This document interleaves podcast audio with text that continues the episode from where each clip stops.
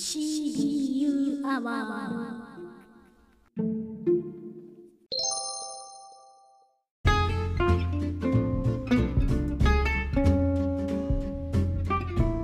この番組は FM ポッドキャスト放送局 CBU from 猫ヶ崎からシャム学長から直々に命を受けたチーム CBU ディレクター兼総監督山梨小鉄がお送りするコンサバにビジネスの気づきを伝授していく番組です。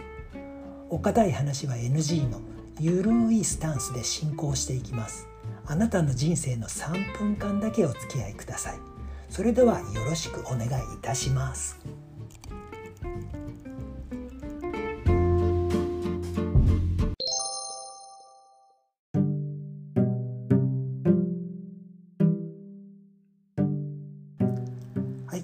今日はアフターコロナを Z 世代が牽引していくのかもっていう話題をしていこうかなと思います。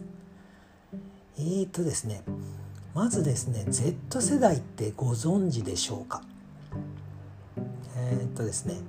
X 世代 Y 世代 Z 世代って3つあってその最後の世代なんですけれどもまず X 世代っていうのが1960年代から70年代の半ばぐらいに生まれた人のことを言うんですね。そして、えー、と次に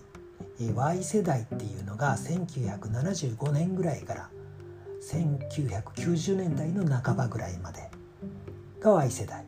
そして1990年代の後半から2000年ぐらいまでが Z 世代って言われてるんですよね。で X 世代とあすいません Y 世代と Z 世代これを合わせてミレニアム世代とか言ったりしてるんですよね。でミレニアム世代ミレニアム世代の、まあ、特徴として、まあ、生まれた時からインターネットに親しんでるっていうことが挙げられます。そしてさらに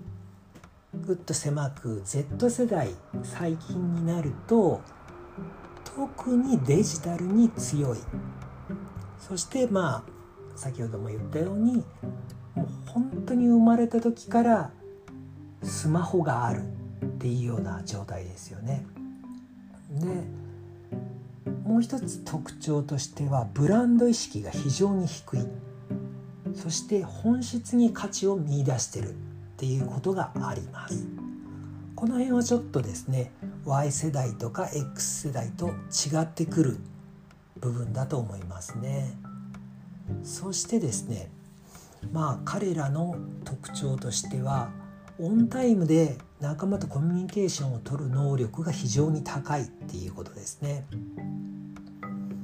そうですね。そしてですねさらには個人情報保護の意識が強い。これはまあデジタルと付き合ってるからこそこういう意識が芽生えたんじゃないかなっていう部分ですよね。そして Z 世代の特徴としては幼い頃に東日本大震災を経験しているっていうことです。そのためにですねまあ社会への帰属意識っていうか自分が何かやらないといけないっていう意識が、まあ、幼い頃に芽生えてるっていう部分がありますね。そのため起業家を志望するっていう子が非常に多いっていうのも特徴です。まあこういったところでですね、まあ、IT リテラシーが非常に高くて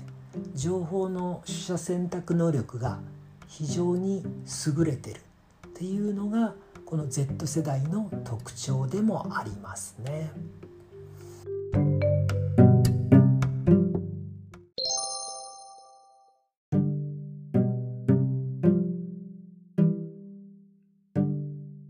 Z 世代の感性っていうのは本能的っていうかもう超合理主義ってっていうのがわかると思います。これからコロナが落ち着いて X 世代以前の人は元の対面の状態に戻そうっていうのがまあ、主流になるんではないかなと思いますけれどもまあ頭の柔らかい経営者もしくは Y 世代の人とかが中心になってまあ両方いけるよとかもしくはオンラインだけでいけるよっていう考えも出てくると思いますでもですねこれからまあどっちかにつくよっていうんではなくてまあ Y 世代 Z 世代特に Z 世代ですね Z 世代の感性を X 世代以前の人は意識するようにしてみるのも面白いと思いますね。ということで今日はここまでです。